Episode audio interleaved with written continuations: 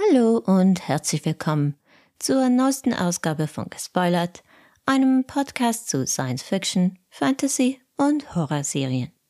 Ich bin Cory und in diesem Podcast werfen wir einen Blick auf die erste Staffel der The Boys Spin-off-Serie Gen V, die auf Amazon Prime zu sehen ist. Zuerst folgt eine allgemeinere, spoilerfreie Review und dann tauche ich noch etwas ins Spoiler-Territorium ein. Das werde ich aber vorher natürlich ankündigen. Falls ihr bei The Boys noch nicht ganz up-to-date seid, könntet ihr vielleicht auch dort etwas gespoilert werden.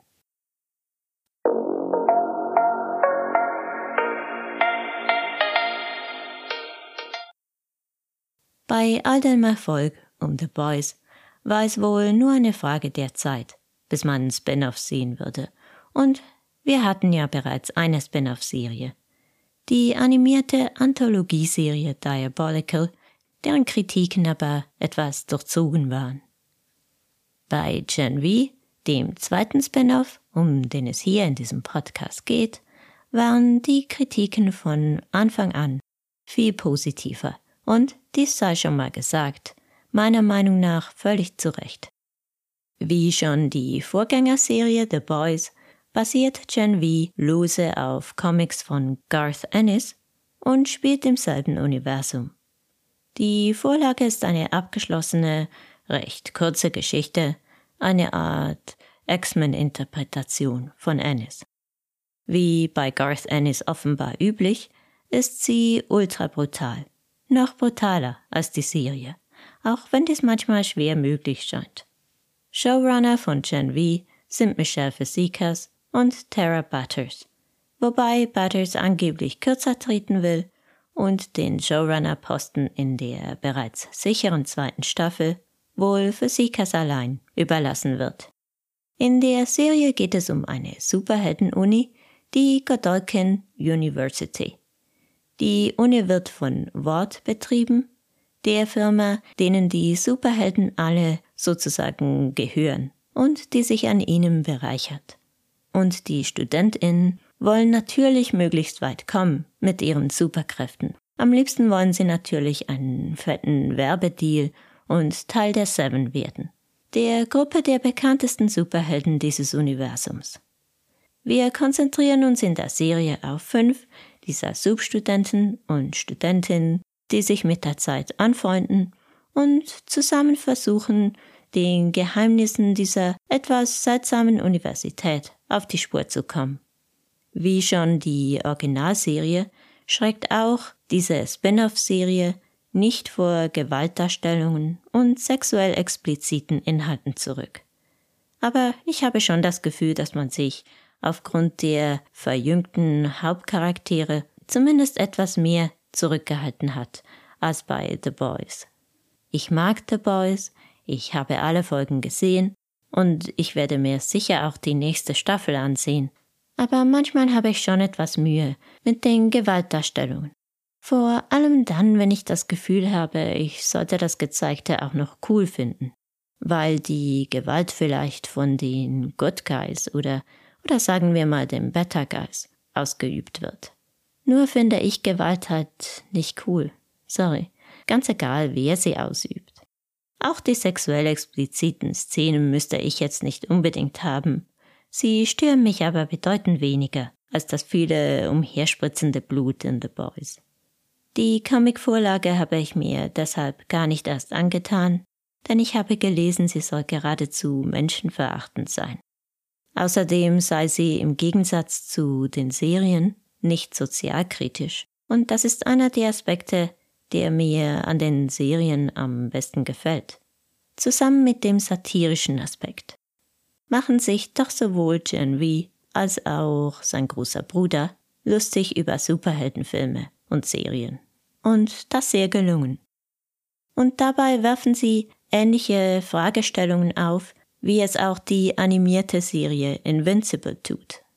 Was, wenn Leute mit Superkräften keine guten Menschen sind?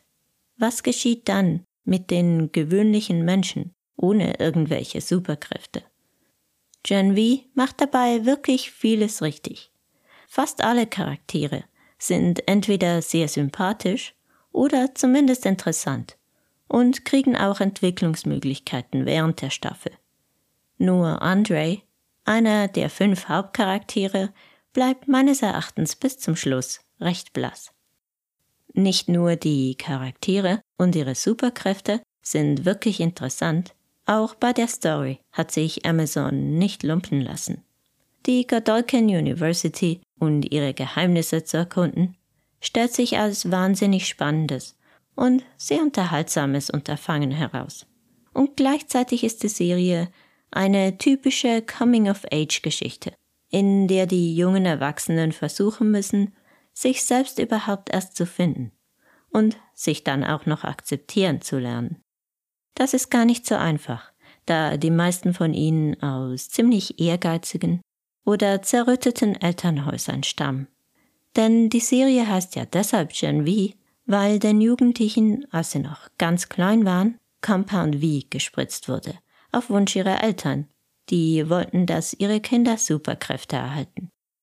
Das führt natürlich zu Spannungen zwischen vielen der Studentinnen und Studenten und ihren extrem ambitionierten Eltern. Denn nicht alle Subs haben Kräfte, die ihren Eltern genehm sind. Selber schuld, sag ich. Meines Erachtens kann man diese Aspekte auch im Nicht-Spoiler-Teil erwähnen. Das gehört immer noch zur Grundprämisse der Serie. Ich kann die Serie all jenen empfehlen, die gerne Coming-of-Age-Serien und oder Superhelden-Serien schauen und vor Sex und Gewalt nicht zurückschrecken. Man muss noch nicht mal ein Superhelden-Fan sein, um die Serie zu mögen. Sie ist ja fast so was wie eine Anti-Superhelden-Serie. Und das ist das Ende der spoilerfreien Kritik. Vielen Dank fürs Zuhören. Cheerio. Machen wir weiter mit dem Spoiler-Teil. Zuerst möchte ich einige Gedanken an die Superkräfte der wichtigsten Protagonisten verlieren und natürlich über die Protagonisten selbst. Marie Moreau ist wohl die Hauptfigur der Serie. Sie kann Blut manipulieren. Im Avatar-Universum wäre sie eine Blutbändigerin. Ihre Kräfte sind supermächtig, auch wenn ihr selbst anfangs ihre Kräfte sicherlich eher wie ein Fluch erscheinen. Hat sie doch aufgrund derer unabsichtlich ihre Eltern getötet. Auch die anderen Hauptcharaktere haben eine recht tragische Background-Story, wie es sich für Superhelden halt gehört. Wie es sich auch gehört, haben zumindest zwei der fünf Hauptpersonen auch alliterative Namen, also Vor- und Nachnamen, die mit demselben Buchstaben beginnen. Marie Moreau und Andre Anderson. Das ist dann so wie Billy Batson bei Marvel oder Clark Kent bei DC, obwohl beim letzteren eigentlich nur von der Aussprache her eine Alliteration vorhanden ist. Apropos Andre Anderson. Ich glaube, er hat sowas wie Magnetokräfte, also das Manipulieren von Metall und, und auch einfach mehr Kraft als normale Menschen. Aber bei ihm war mir lange nicht so ganz klar, was er tun konnte. Er war in dieser Staffel vor allem Golden Boys Freund und Kate's Lover und Polarity's Soon. Aber auf lange Sicht ist das vielleicht gerade das Interessante an ihm. Er muss lernen, aus dem Schatten anderer zu treten. Das hoffe ich zumindest.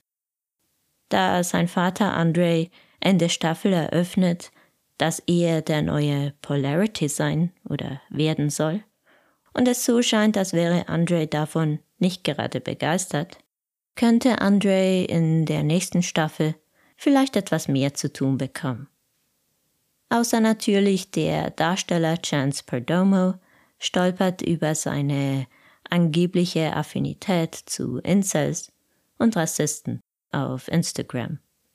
Die Situation kann ich nur vom Hören sagen, also bilde ich mir jetzt da kein Urteil und warte mal ab, was passiert. Besonders spannend fand ich ja die Rolle von Kate, Andres Freundin. Sie scheint anfangs einfach nur Golden Boys hübsche Freundin zu sein. Aber eigentlich ist sie viel, viel mehr als das. Sie ist vielleicht sogar die mächtigste von allen. in der Freundesgruppe. Im Kampf nützt ihre Kraft sicher wenig, aber Gedanken lesen und manipulieren zu können, ist unglaublich mächtig. Und im Unterschied zum Blutbändigen könnte das auch im normalen Alltag von Nutzen sein.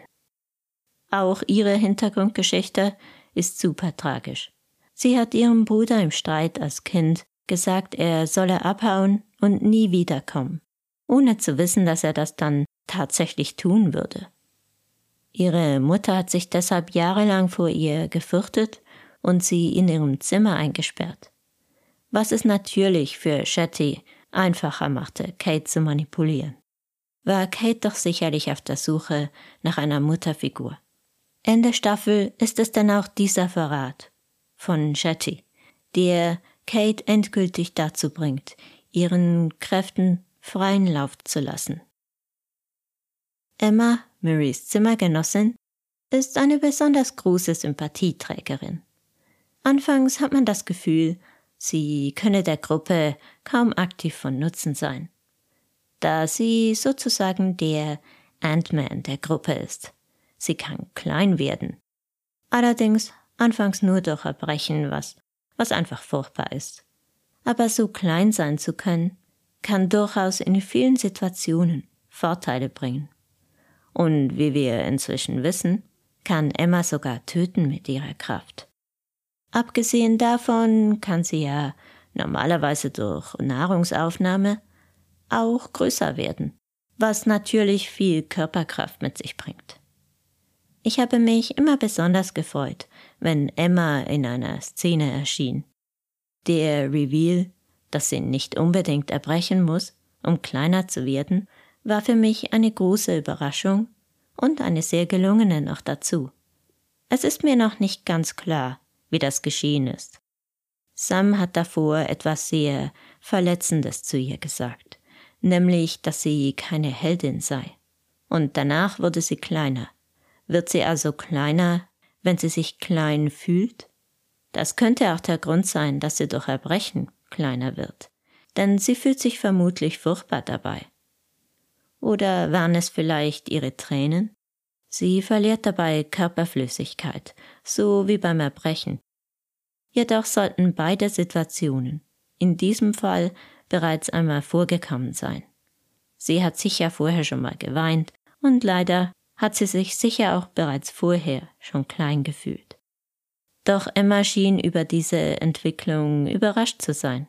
Das bringt mich zur Vermutung, dass dies eine neue Kraft ist, beziehungsweise eine Erweiterung ihrer alten. Das war etwas, was sie vorher vielleicht noch gar nicht konnte. Sie ist noch jung, ihre Kräfte entwickeln sich noch.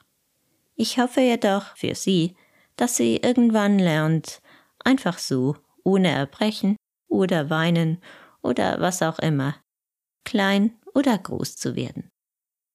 Eine sehr einzigartige Superkraft hat Jordan.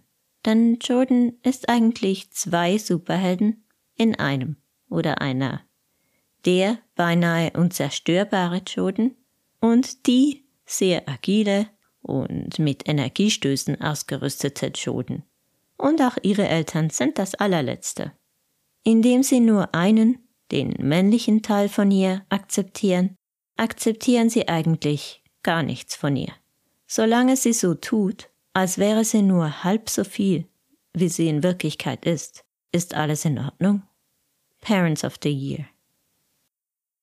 Der vielleicht klügste Schachzug der Serie war der schockierend frühe Tod von Golden Boy. Luke mit bürgerlichem Namen. Dieser hat den Zuschauern gleich aufgezeigt, wie hoch die Stakes in dieser Serie sind. Dass in dieser Serie alles geschehen kann. Viele Zuschauer haben sicherlich erwartet, dass Luke einer der Hauptdarsteller dieser Staffel wird. Aber weit gefehlt. Dafür lernen wir seinen geistig verwirrten Superheldenbruder Sam näher kennen. Sein Auftreten bringt viele moralische Fragen in die Serie. Zweifellos ist es falsch, einen Jugendlichen festzuhalten und ihn als Versuchskaninchen zu missbrauchen. Gleichzeitig ist er aber durchaus eine Gefahr für die Allgemeinheit. genauso wie wohl die anderen Jugendlichen in den Woods. Vermutlich waren sie da schon vor ihrer Zeit in diesem Folterlabor, aber jetzt sind sie es bestimmt. Kannten sie doch in ihrem Leben seit längerem nichts anderes als Schmerz und Ablehnung. Doch kann man diese Leute einfach so auf die Bevölkerung loslassen? Dass unsere Godolkin-Studentinnen zuerst noch nicht so weit denken und Sam einfach mal befreien, macht durchaus Sinn. Aber die meisten von ihnen besinnen sich mit der Zeit doch eines Besseren und wollen nach ihm keine weiteren Subs aus den Woods befreien. Es ist durchaus bezeichnend, dass es am Ende Sam und Kate sind, die alle Subs aus den Woods befreien möchten und auf die Menschen ohne Superkräfte, die sich natürlich nicht wehren können, loslassen wollen. Beide, sowohl Kate als auch Sam, haben einen guten Grund, normale Menschen zu hassen. Also normale mit Anführungs- und Schlusszeichen. Ich habe mich auch gefragt beim Ausbruch, ob nicht die Gefahr besteht, dass einer der Insassen mit diesem Virus infiziert ist. Ansonsten ist das Virus ja, glaub, im Besitz von Victoria Newman, aber es wäre immerhin möglich, dass einer von ihnen irgendwie ein Carrier ist und sich das Virus so weiter verbreiten kann. Was auch eine hervorragende Idee der Serienmacher war, ist die Tatsache, dass Sam die Menschen um sich herum teilweise als Muppet-ähnliche Puppen sieht. Dies vor allem dann, wenn, wenn ihm alles ein bisschen zu viel wird. Dieses Gimmick kann ab und zu natürlich humorvoll sein, vor allem aber ist es ein sehr ausgefeilter Kniff, um Szenen von solcher Brutalität zeigen zu können, dass sie auch in einer Streaming-Serie kaum darstellbar wären. Das war wirklich ausgesprochen clever und ich war sehr froh darüber, dass ich nur die abgetrennten Arme von Puppen und nicht von Menschen sehen musste. In dieser Serie war aber auch die Gewalt an Superhelden ein Thema. Nicht nur, wie es vor allem in The Boys der Fall ist, die Gewalt, die von Superhelden ausgeht. Zum einen schädigen sich die Superhelden häufig selbst durch das Benutzen ihrer Kräfte, die Schaden an ihnen selbst verursachen können, so wie es bei Andre der Fall ist und, und vermutlich auch bei Kate. Und indirekt auch bei Emma, die immer wieder erbrechen muss, was für ihre physische und psychische Gesundheit nicht gerade förderlich sein kann. Und dann ist da natürlich noch die Gewalt, die ihnen durch ihre Familien angetan wird als ihnen das Compound V gespritzt wurde, ohne zu wissen, was genau die Nebenwirkungen oder Konsequenzen sein werden. Außerdem könnte man es auch als Missbrauch bezeichnen, wie, wie viele Eltern sich danach ihren Kindern gegenüber verhalten. Vor allem denke ich da an, an Kates Mutter, die sie jahrelang einsperrt. Wenn wir gerade bei Soup Families sind, ich frage mich, ob wir vielleicht Maries Schwester nächste Staffel zu sehen bekommen könnten. Ich nehme an, dass Maries Eltern auch ihrem zweiten Kind Compound V gespritzt haben. Und in diesem Fall hat sie wohl Superkräfte. Aber wo ist sie? Und will sie wirklich nichts mit Marie zu tun haben oder wird sie vielleicht nur irgendwo festgehalten?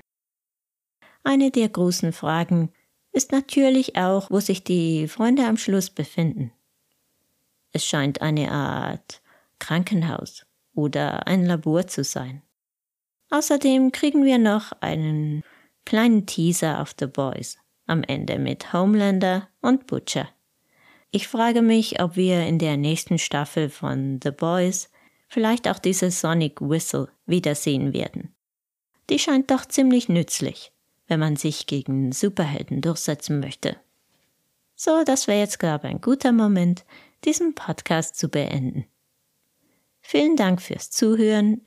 Jedem von euch bin ich sehr dankbar. Falls euch mein Podcast gefällt, lasst mir doch ein Abo da und teilt die Episode mit jemandem, der sich auch dafür interessieren könnte. Nächsten Donnerstag erwartet euch ein Ausblick auf die HBO Max Serie Dune Prophecy Ein Prequel sozusagen zu den Dune-Filmen. See you soon. Curry out.